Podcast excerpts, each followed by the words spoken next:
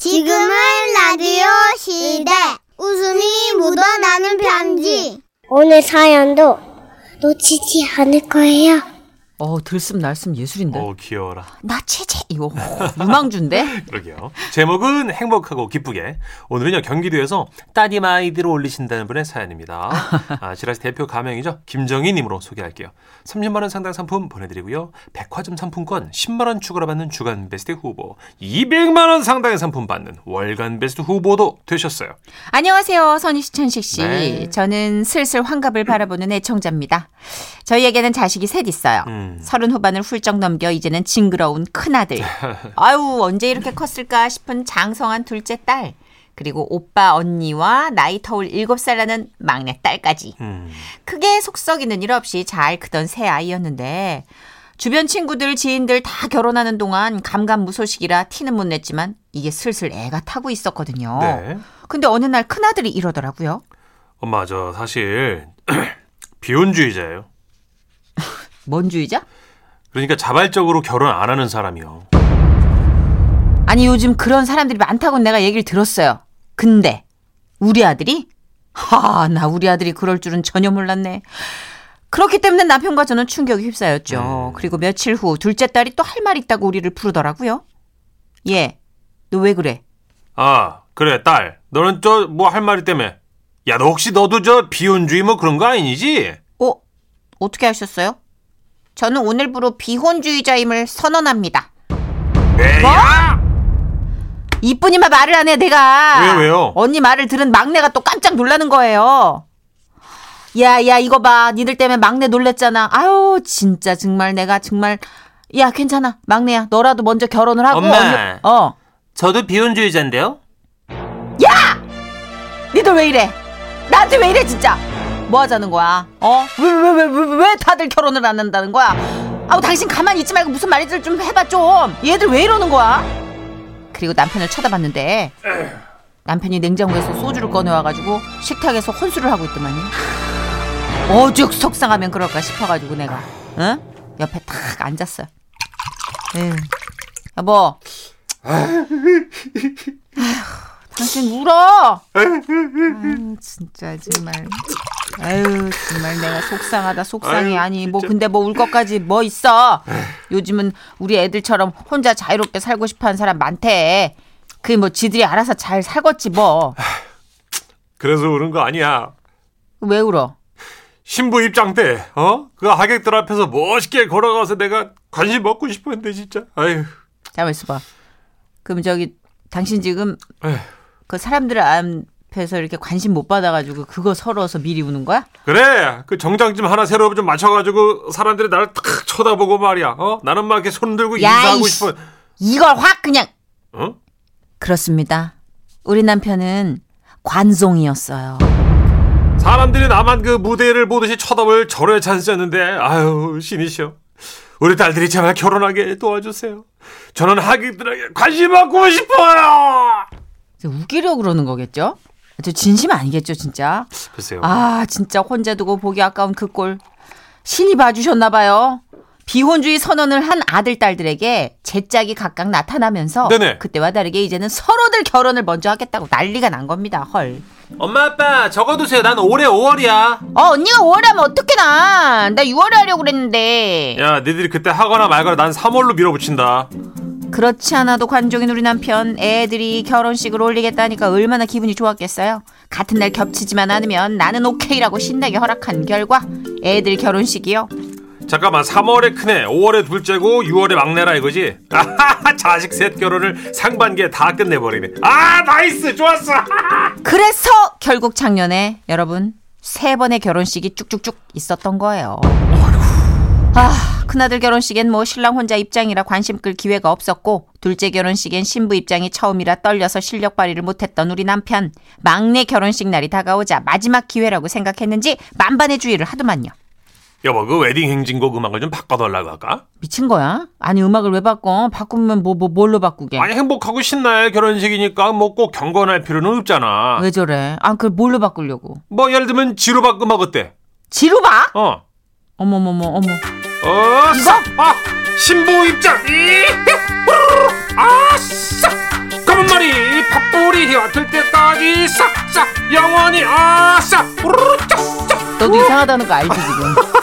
어? 지금 이거 이상하다는 거 알지? 정신 아, 왜 이게 없어. 뭔데? 음악 꺼주세요. 비가 오거나 눈이 어, 누가 껐어 이거 아니 어? 이 박사 의상으로 맞춰 그러면. 안 그래도 그럴까 했지 좋은데 왜 그래 막내마저 보내면 우리한테 이제 자식 결혼식이 없어요 마지막 결혼식인데 어 기억이 남게 해야지 아 시끄러. 하여튼 됐어. 지루박 행진곡 하자고 하기만 해봐. 내가 가만 안 둬 진짜. 에이 참 알았어 그냥 남들처럼 평범하게 튀지 않게 좋잖아. 알았어? 알았어 그리고 결혼식 당일 마침내 신부 입장 순서가 됐죠. 자, 그러면 이번엔 신부 입장이 있겠습니다. 아름다운 신부 입장! 아빠 키워주셔서 감. 아 아빠 아빠 왜 이래? 아빠 하객들이 날 보고 있어. 하객들의 환호에 흥분한 우리 남편. 갑자기 코를 벌렁벌렁거리더니 손을 들어 흔들기 시작한 겁니다. 감사합니다. 예, 예. 아이고, 미쳤네, 진짜. 오셨네, 김 사장님. 아. thank you, thank you. 저, 그래요. 아름다운 가정 꼭 이뤄낼 수 있도록 매저 잘 지도하리다. 아이, 고맙습니다. 아이고, 최 사장 오셨네. 아, hi. 아빠 아니 내 친구들은 결혼식장에서 아빠가 막 울고 그랬다던 아니 아빠는 안 슬퍼? 뭘 슬퍼지만 하객들이 날 보고 저렇게 화나고 있잖아. 너도 웃어, 웃어. 어, 울지 마. 감사합니다. 예. 여러분, 이제 행복해서 웃는 게 아닙니다. 아, 뭐 이렇게 웃어서 말이 많아, 행복한 내려. 거예요. 그만해, 좀 여러분의 그만하자. 소중한 참여가 아름다운 결혼식을 맹글었습니다. 정치 아니야! 감사드려요. 전화 예, 예. 저 그날 우리 남편 선거 출마하는 줄 알았어요. 아우 말은 어쩌면 나불랑나불랑 그렇게 많아. 하객들을 향해서 손을 어떻게 흔들어 제끼는지 봐줄 수가 없더라고요. 제 친구도 그날 밤에 문자 왔잖아요. 어머 얘, 네 남편 당선된 줄 알았다 얘. 그렇게 개운해하는 그 신부 아버지 표정 처음 봤어. 그리고 그 입술에 립밤 바르신 거니? 참기름이야 뭐야? 빈- 번들거려갖고. 립밤은 아니고요. 기름도 아니고 혼자 필요한 뷔페 음식 미리 배 터지게 먹고 입장해가지고 입술이 번들거린 거예요. 아휴 그날의 남편 사진 부끄럽지만 첨부합니다. 와. 딸, 네 아빠 때문에 창피했다면 미안. 그래도 알지? 아빠랑 엄마는 너를 너무 사랑한단다. 행복해라. 신부 등장하는 신부 입장하는 사진인데 아버님이 저 춤 추시는 줄 알았잖아. 와 지금 손을 번쩍 들고 흔들고 계세요.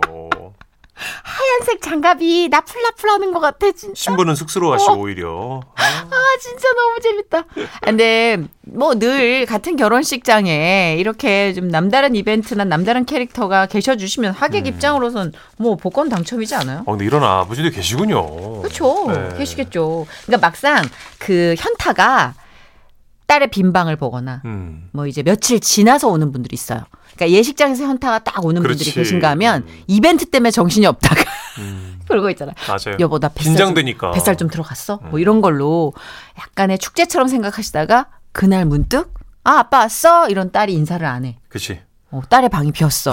이러면 이제 아빠 현타 확 오죠. 그럴 수 있어요. 아, 네. 아주 재밌다. 근데 요즘은요 예전처럼 뭐 출가 외인이다 이런 개념이 좀 없기 없죠. 때문에 예. 그 시집을 보내도 막 뭐 영원히 돌아오지 않을 길을 가는 것처럼 음. 배웅하는 그런 문화는 아닐 거예요. 그렇죠. 늘 교류가 있고. 그렇죠. 음, 네. 뭐 다 그렇진 않다 해도 추석 명절 때 저희가 사연 들어보면 아직도 옛날 시대에 멈춰 계신 어머님 아버님들도 계시긴 하지만 네.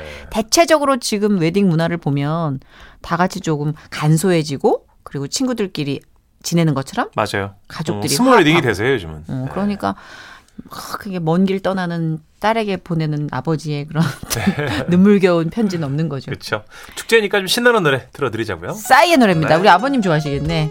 예술이야. 지금은 라디오 시대. 웃음이 묻어나는 편지.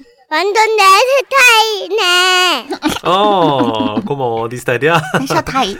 제목 장인어른의 측은지심 충북 청주에서 노동준 님이 보내주셨습니다. 30만 원 상당 상품 보내드릴 거고요. 백화점 상품권 10만 원 추가로 받는 주간 베스트 후보 그리고 200만 원 상당의 상품 받는 월간 베스트 후보 되셨습니다. 뭐 하나 나올 것 같아요, 아, 진짜. 아니에요, 아니에요. 그만큼 이제 응원해드리고 싶어서. 음, 알을 낳거나 뭐 이런 행위는 한 번도 해본 적이 없죠. 네, 네, 아닙니다. 안녕하세요, 선희 누님, 천식 형님. 네. 라디오를 항상 듣다 보니까요. 아, 이제 진짜 아는 누나 같고 아는 형님 같고 막 그래요. 아, 저희도 그래요. 네, 혹시 길 가다가 누가 막 아는 척하면 저구나 생각해 주세요. 네네. 하시면서.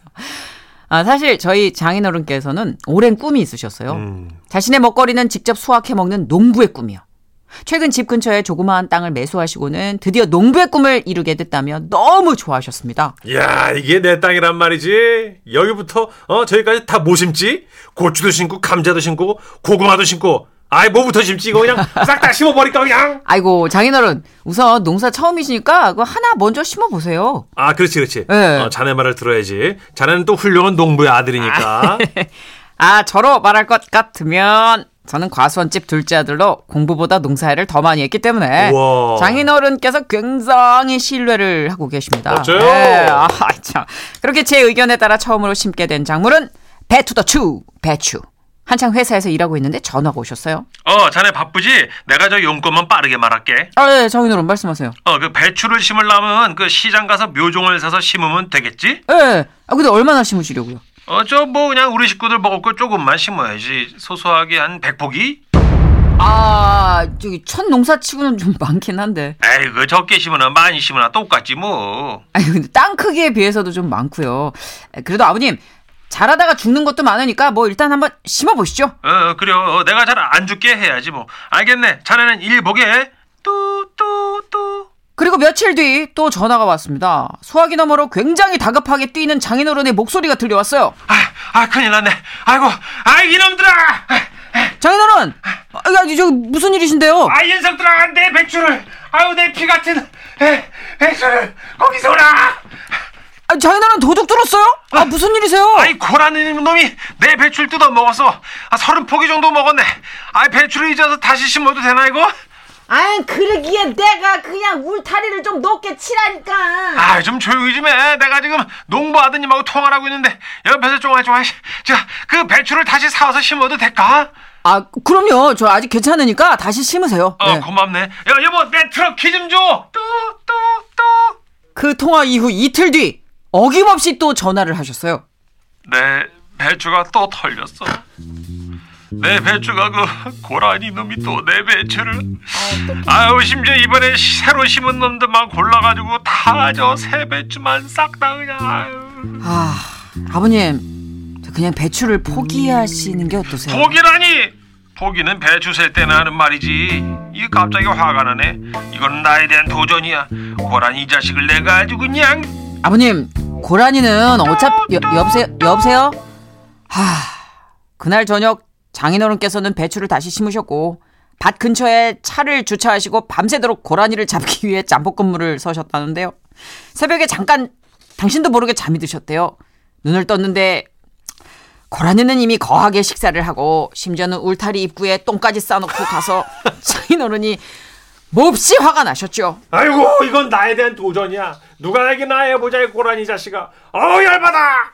그날 또 새로운 모종을 심고 또 잠복 근무를 하셨는데 눈을 부릅뜨고 지켜보는데 고라니가 한 마리 와서 배추를 먹기 시작했답니다. 드디어 얼굴을 자세히 보니 이놈 너였구나. 이놈아! 예. 꼴레기는 내가 바보처럼 언제까지 당하고만 있을 줄 알았냐? 여기 내 땅인데 지가 소리를 지르고 난리야. 소리 지를 아, 나- 사람은 나다 이놈아. 야! 이- 너! 원래 아, 나 목도가 어이구 저 당당한 거 봐. 저 저리 가라 이놈의 자식. 다시 오지 마라. 어, 내가 여기 딱 지키고 있는다. 그렇게 고라니와의 전쟁에서 완벽히 승리했다고 생각한 장인어른 어른께서는 네. 다음날 배추를 또 강탈당하셨고 어. 약이 오를 대로 오르셔서 끝장을 내겠다는 마음으로 그날 밤 고라니를 기다리셨습니다. 네. 모두가 잠든 고요한 밤 고라니의 발자국 소리가 들리기 시작했대요. 왜? 고라니 이 이놈! 너 일로 와봐라. 어, 나랑 얘기 좀 해. 어, 오늘 완전 결판을! 또! 어디 눈을 똑바로 보고 말대꾸야 이놈이. 너 누구한테 이렇게 배냐? 어? 이거 이제 이제 자식이라도 있으면 잘 보고 배우겠다 너. 이. 또! 뭐야 그렇게 불쌍한 표정 한다고 내가 봐줄 줄 알고 어림도 없다 이놈아. 그런데 그때였습니다. 고라니가 고개를 뒤로 확 돌리더니 누군가를 부르듯 울기 시작했는데요. 아이고 시끄러워 이놈아. 배추 도둑 주제에 말도 많어. 어? 뭐야 저놈들은 저 뭐야? 고라니의 새끼 세 마리가 총총총 걸어와 어미 고라니 옆에 섰더래요. 아이고. 그리고는 애처로운 표정으로 왜 우리 엄마를 혼내냐는 듯 글썽글썽하더랍니다. 어이 꼬맹이들 너 너네 왜 이러냐? 또. 아이 귀엽네 이거. 야 나는 네 엄마랑 좀 볼 일이 있어. 아이 참 저 저기 어른들끼리 얘기하는데 애들을 왜 데리고 와가지고 너 참 저 아이 누구는 뭐 손주 없는 줄 아나? 너 자꾸 그러면 나도 데리고 온다. 결국 장인어른께서는 손주, 즉 저희 아이들을 불러서 고라니 앞에 보여줬는데요. 어 그 할아버지가 아까 일러준 거 해봐. 얼른. 어. 우리 할아버지의 소중한 배추예요. 고라니 식구들아, 조금만 먹어다오. 그렇지. 아 잘했어. 얼른. 그러나 고라니는 또 새끼들을 앞세워 그렁그렁한 눈빛을 보냈고 하는 수 없이 장인어른께서는 배추밭 일부를 고라니들에게 넘겼습니다. 어. 그래도 이 고라니들이 은혜를 아는 애들이에요. 그 촘촘하게 심은 배추 사이사이를 잘 뜯어 먹어가지고 남은 배추들이 또 넉넉하게 잘 자랐더라고요.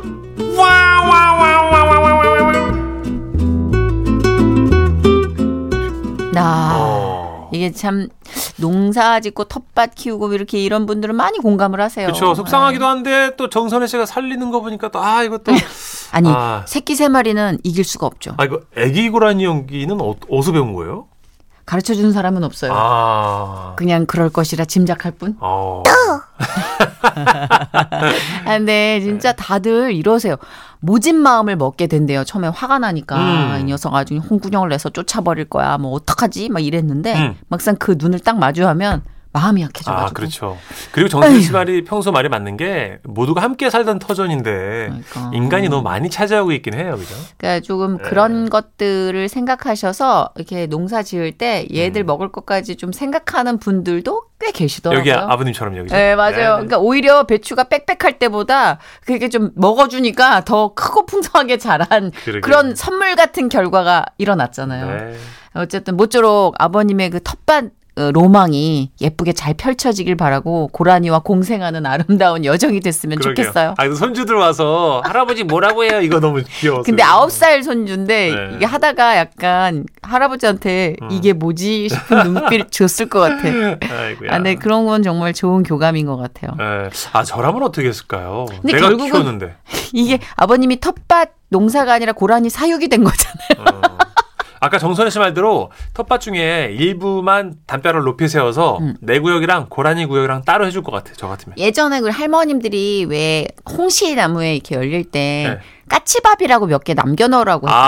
아, 들어봤어요. 맞아요, 맞아요. 그러니까 그게 어찌 보면 옛날 우리 조상들 어른들의 음. 지혜가 아니었을까 함께 살아가는 맞네. 물론 뭐 지금 뭐 고라니 때문에 멧돼지 때문에 피해를 입은 분들은 화가 나시겠지만 네. 또 이분들이 너무 결이 고운 분들이라 결국은 그쵸. 그 싸움에서 같이 가는 방법을 찾아내시더라고요. 맞아요. 아유, 정말 고생들 많으십니다. 아, 그러니까 네, 이게 우리의 로망과 좀 현실은 달라요. 좀 다르죠. 네. 아, 힘내십시오. 예. 유리상자의 노래 우리 들을까요? 네. 아름다운 세상.